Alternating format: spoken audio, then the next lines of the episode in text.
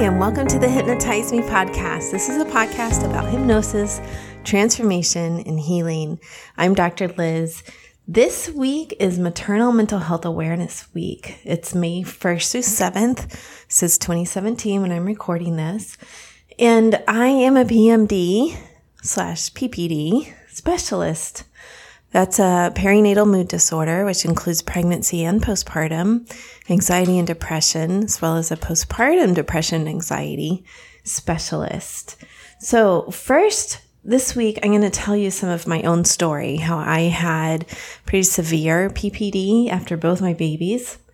Then, I'm going to talk about symptoms, then risk factors, and how to work for prevention if you have multiple risk factors.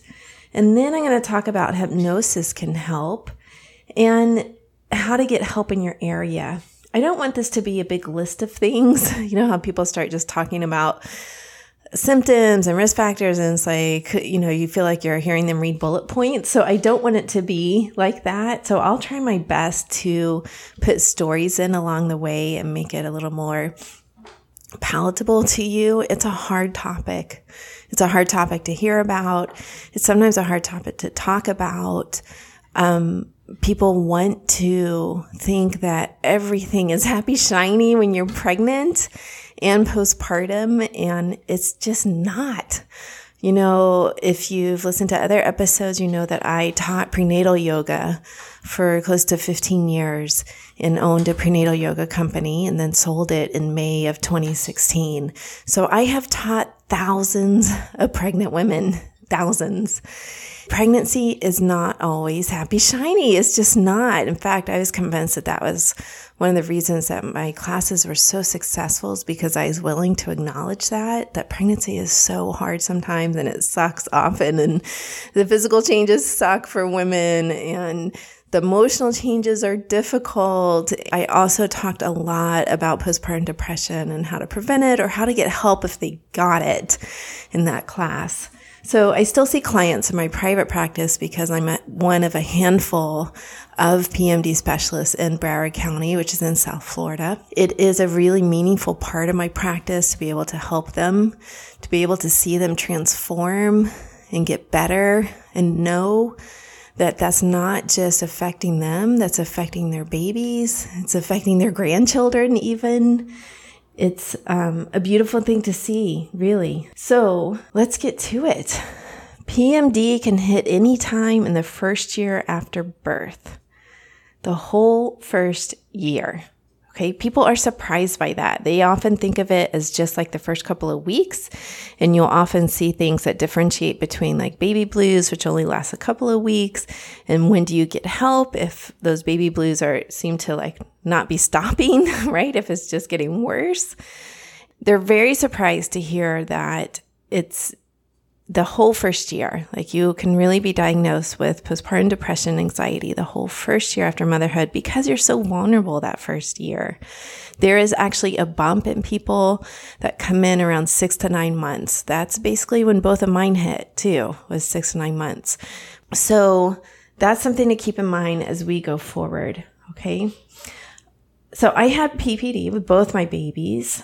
The first burst started closer to like six months is actually pretty much probably in the beginning. It was very mild, but then when we moved at about four months, it got a lot worse. So we moved from Orlando to Miami. My husband had finished his degree and we moved in with his mom. Okay. His father passed away when he was a child. So it's his mom. He didn't have a job and we wanted to save for a house and we wanted to be by family. So we moved back down to Miami. And what I left behind was a whole support network. So I left behind my therapist, who I wasn't actually seeing at the time, but there's some sense of like comfort knowing you can see your therapist because she's in the same city. I left behind all my mom friends that I had made in prenatal yoga and that we were hanging out like all the time. I left behind uh, job contacts. So I wasn't working, I was staying home, but I was trying to do some consulting on the side. So I left that behind too. And then I moved in with my mother-in-law. Okay. And that's not on any official list of risk factors. living with in laws, but it's on my list, let me tell you. Okay, not because she was awful. She wasn't. She's actually a lovely person, loves my children very much.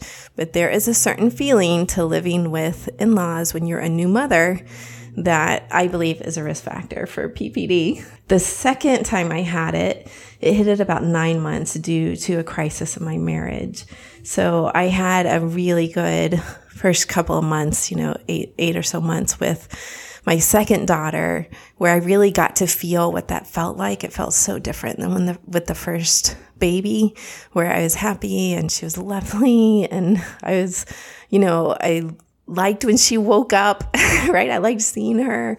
Um, I didn't dread the baby, and that felt really good. But then that all shifted at nine months or so.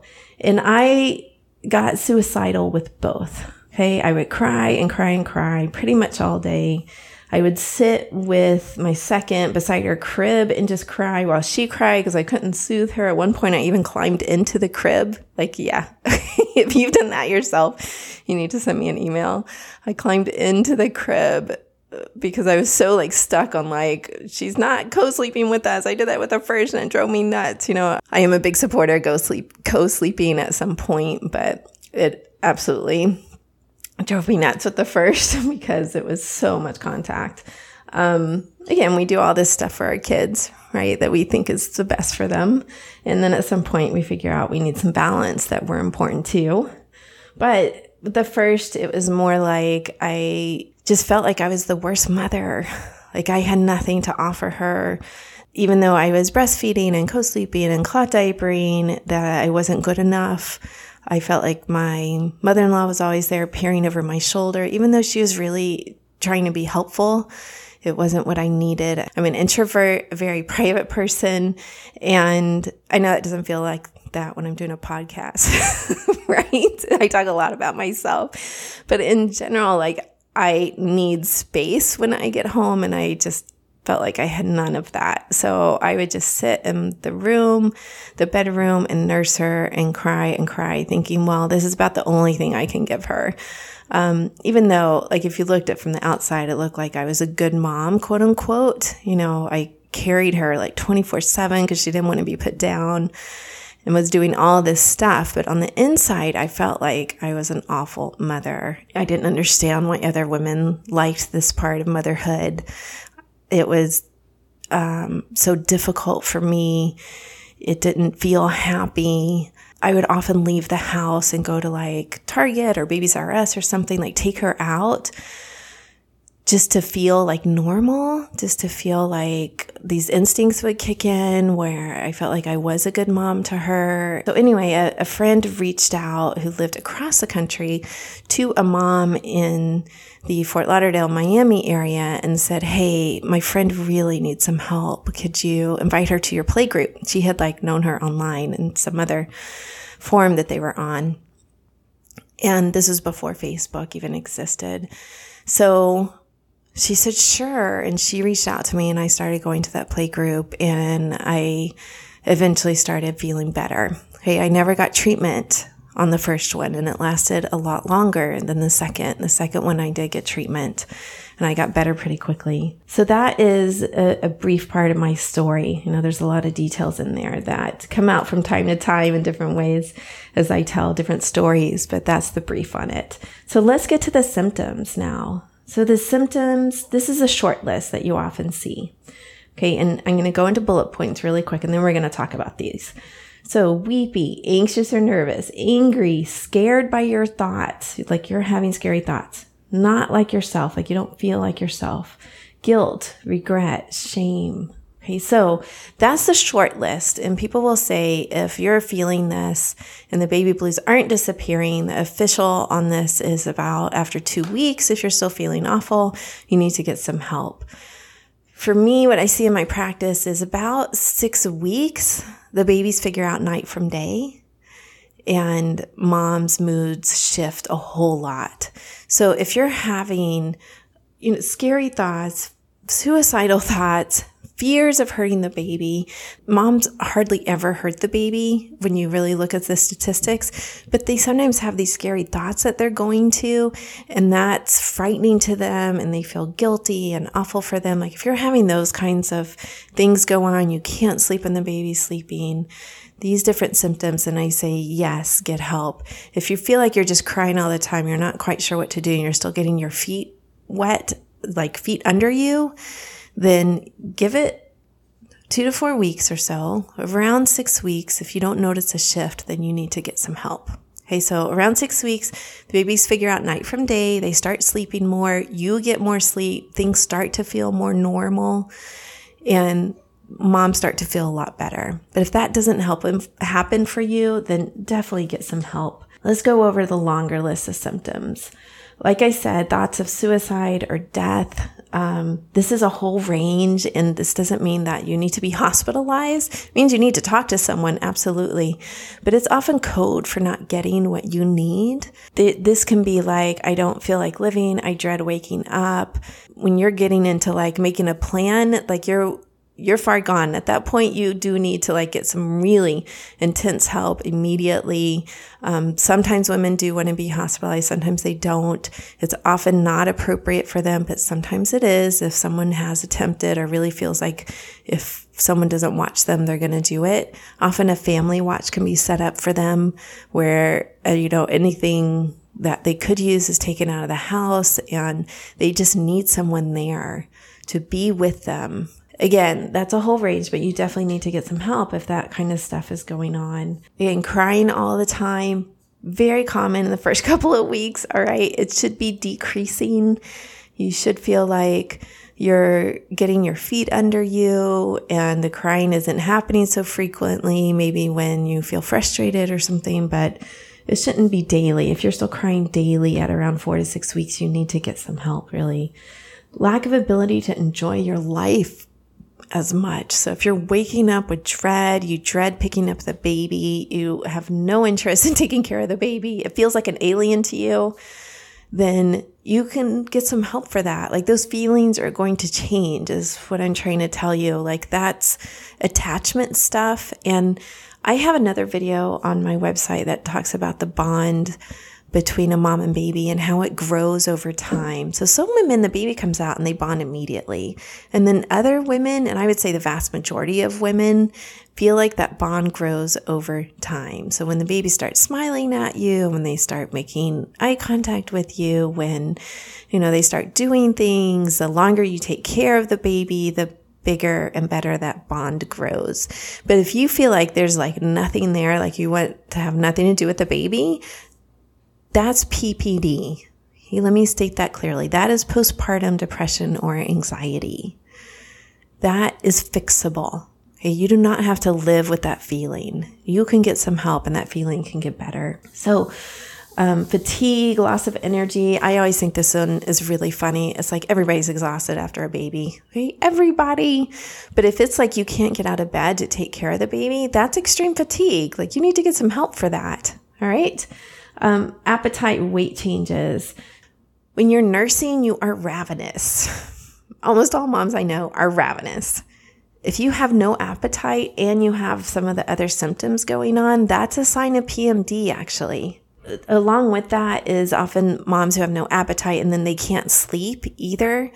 Everybody's telling you, like, sleep when the baby sleeps. And you're just sort of like, ah, if I could, you know, like if I could, I would. That is the feeling.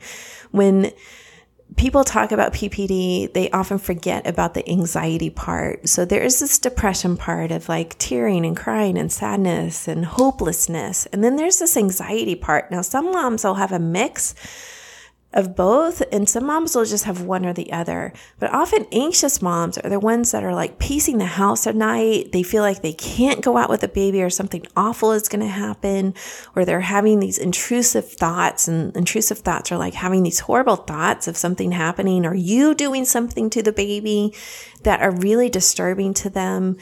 That is the anxiety piece of PMD. And again, that is treatable. That is going to get better. Those can go away. And I had a friend who, um, she's a psychologist herself, and she said, she went and got a prescription for anti-anxiety. I don't think she was breastfeeding because you have to be careful about which ones are okay for breastfeeding or not. And she said, I actually never took it, but just having it in the house helped me somehow. So she's like, I was the one like pacing up all night, unable to sleep, just worrying and worrying and worrying. How am I going to do this? How am I going to do this? How am I going to do this? What if something happens to them? And she's like, but once I went and saw somebody and then I had the prescription in the house in case I needed it, I felt much better. Like those thoughts begin to go away. I begin to feel better. So that's something to consider. Okay feelings of worthlessness or guilt or feeling like you're a bad mom. Like this, again, I shared about my own story, feeling like, like, why was I even here? Just to nurse the baby. That's about it. okay. I mean, that's really how I felt. Like, I'm not a good mom, even though objectively someone could look and be like, you're crazy, right? That is what it feels like. You feel like you're nuts. So those type of feelings coming over you all the time are something you should get help for most moms don't feel that competent when it's a first baby. Okay. They don't feel like they know what they're doing. It takes a little bit to get that feeling that changes and grows as we change and grow with mother, as mothers and as the babies change and grow into like little kids and toddlers and all of that. But at some point you have this sense of like everything's okay. I know how to feed the baby and diaper the baby and you get some sense of competence. And that should come, you know, within those first couple of months. And if that's not coming, then go get some help. There's deeper stuff going on that we can address. Feeling irritable, angry, um, rageful. Okay, this is called sometimes an irritable depression. Someone who's just so angry and they feel like they could kill their partner. Okay, sometimes this is a symptom of pregnancy. It's like, oh, you want to kill your partner? Got it. Uh huh this should pass. All right. This should pass with conversation. You should be able to talk to them and like feel better and get to that like soft, mushy place with them. If that doesn't pass, that is that can be a symptom of postpartum depression and anxiety, that rageful, angry state. Like you feel like nothing can make you happy. You're just irritable all the time. Sometimes that's a sleep issue. So occasionally it's like you need to figure out an easier way to feed the baby. Maybe you need to lie down if you're nursing. Maybe you need to co sleep. Maybe um, someone else can take on an early morning shift and give the baby a bottle of breast milk or formula, whichever one you're using. And sometimes that'll resolve that. It'll go away. If it doesn't, then again, like look into that, get some help. Another one that I see on the symptom list is this doesn't feel like me. So you don't feel like yourself. So there's this piece of motherhood where you never feel like yourself again. Okay. I'm going to say that outright. It is so transformative that you often become like this different person, this person you never really anticipated or could imagine. But there is this core sense of like, okay, this is my life and this is me. And I know I can do this. And I know that you know, I have skills in this area and you just sort of feel like yourself again. You're starting to shower again and get dressed and, um, you know, go about your day. You feel okay going out of the house and that begins to feel like you more. And if that sense is not coming back to you around like again, a month to two months, then you definitely need to get some help. So those are the symptoms. I know this is a longer episode than I typically do. I actually thought about breaking this into two parts, but I ultimately decided it's good to have all the information in one place. And then you can come back and listen to it whenever you can, right? Okay, so let's get to risk factors and then prevention, which is really important. Risk factors. So personal history, depression or anxiety. So if you've been depressed or anxious before, it's a risk factor for PMD. It's also a risk factor for being depressed or anxious during your pregnancy. That's another risk factor. If you're pregnant or anxious during your pregnancy, you know, that's the time to get some help if you already know it. Then if you get help, you start feeling better. You're going to have a better experience in motherhood postpartum. Family history of depression or anxiety is also a risk factor. So if your mom or your grandma had postpartum depression or anxiety, then you're at a higher risk for that yourself. Okay. This is why it's important to get help if you're pregnant and depressed or anxious because it affects your baby someday, like when he or she grows up to become a father or a mother. Um, postpartum depression, anxiety does affect fathers. That's often not talked about, but absolutely affects fathers. High level of stress, low marital partner satisfaction, these sometimes go together, right? so if you're unhappy in your marriage, you're at a higher risk. Low social support. So that means like no family nearby, not a lot of friends, your partner is minimally supportive that puts you at a higher risk for prenatal and postpartum depression and anxiety. Moving to a new area during your pregnancy or during the first year postpartum. This sometimes means moving cities. Sometimes it's moving like across town.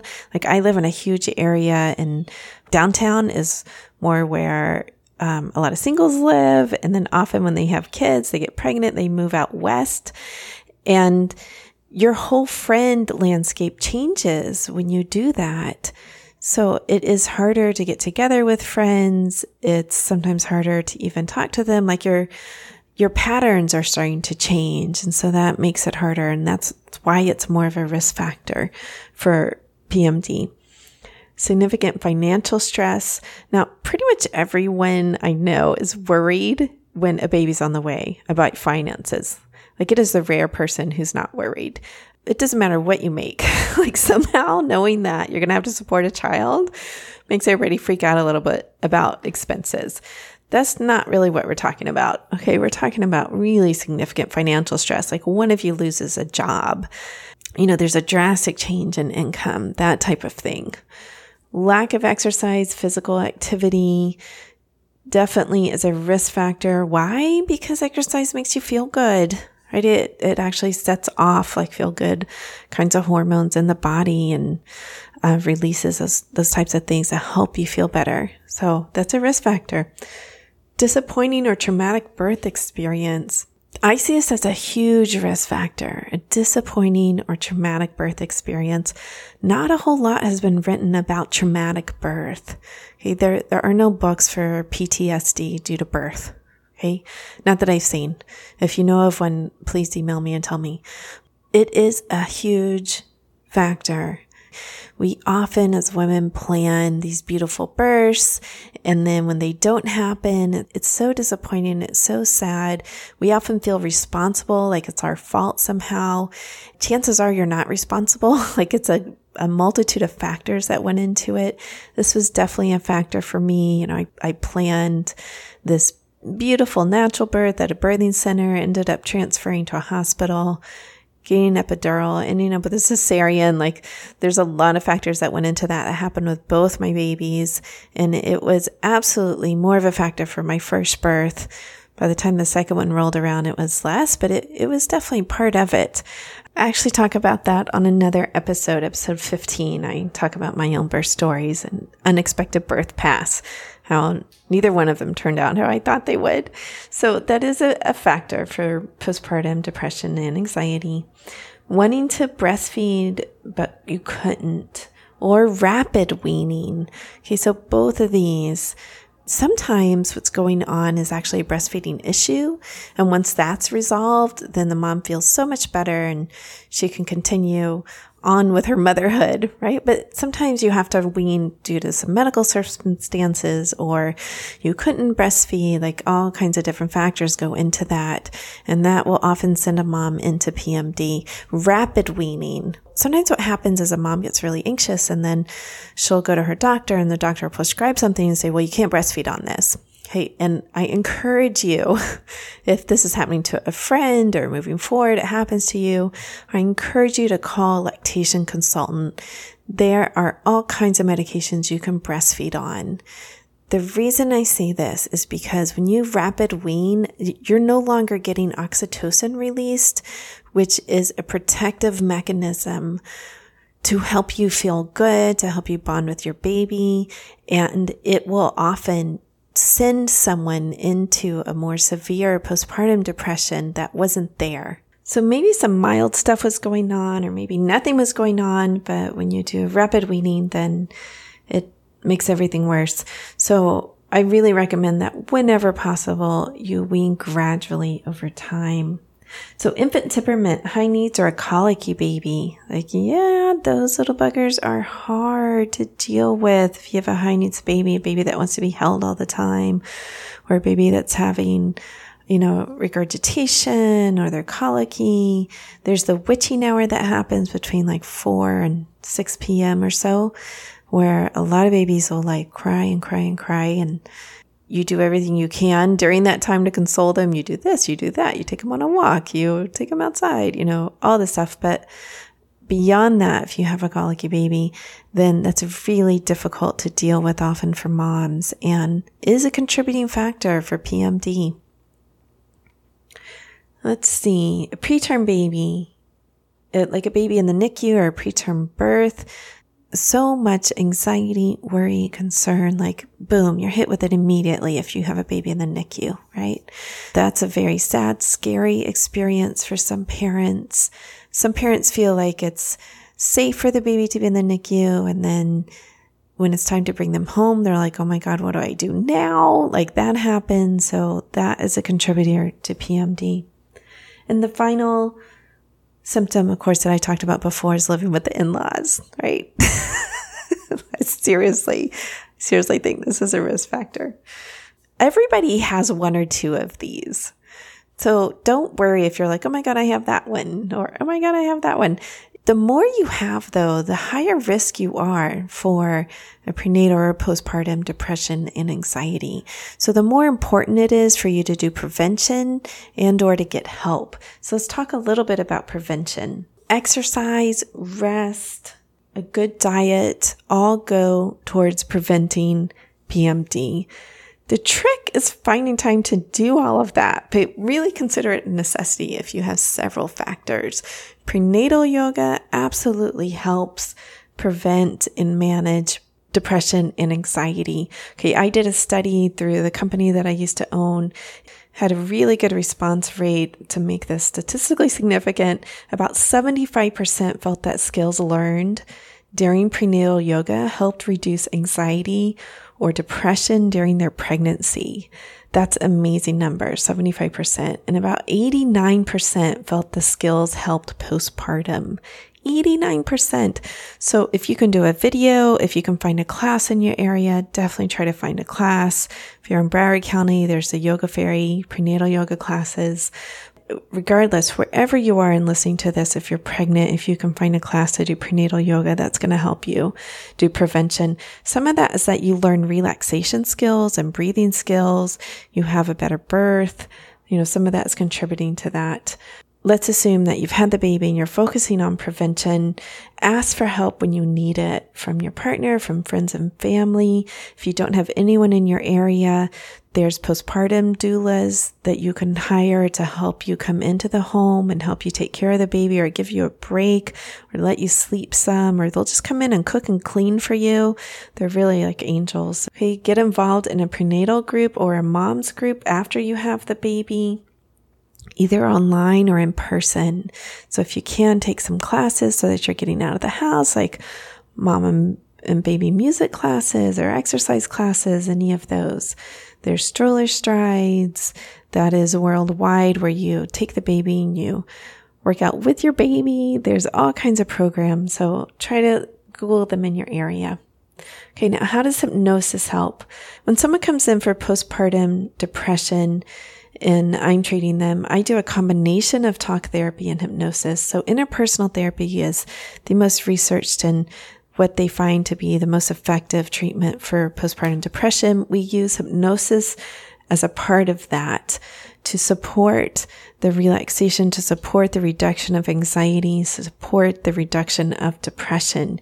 You can get better very quickly. Like we're talking two to three months for most women. I know that that's not an expected expense, but it is well worth it so that you have a better experience of motherhood, so that you reduce the effects on your baby. Some of these effects show up years and years later, like school years. If you had a traumatic birth, we can process that trauma, release some of it so that you're not thinking about it all the time. You're not having the flashbacks. It's not coming back to you at odd moments, making you cry. Um, in terms of if you're having physical pain from the birth, often women will come in and have they had an episiotomy that maybe didn't go well and they're having physical pain. Hypnosis can reduce that pain drastically and even take it away sometimes. I did one case where it was one session of hypnosis. Like the mom did a couple of sessions talking about what was going on, but one session of hypnosis to reduce the pain she was having from her episiotomy. And that's all it took. She never had that pain again, which is you know, miracle, right? That's what I consider it. This miracle of hypnosis. That is different ways how hypnosis and therapy can help. Okay, how to get help in your area? Like, how do you find a therapist? Postpartum Support International is an organization that helps connect women to providers and they have a warm line. That means you can call in and leave a message and someone will call you back.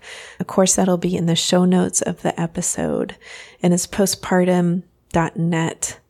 Postpartum Progress is another website, postpartumprogress.com, that will connect you with providers in your area. There's also mmhcoalition.com that stands for maternal mental health, mmhcoalition.com. If you go to awareness and events and then MMH Awareness Week and scroll down, you'll see all kinds of resources there, therapists, podcasts, businesses who want to support this movement, who want to support you finding help. So you can also find help that way. There's also the National Suicide Hotline.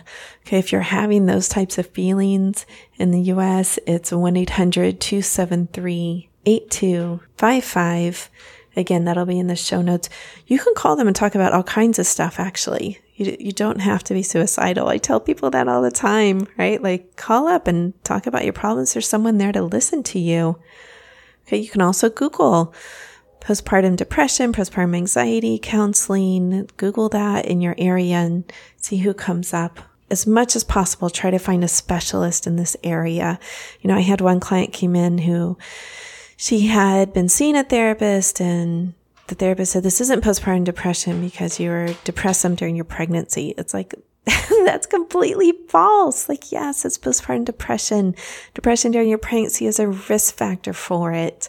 Like, she just really didn't know how to address it, how to talk about it, how to give the woman support.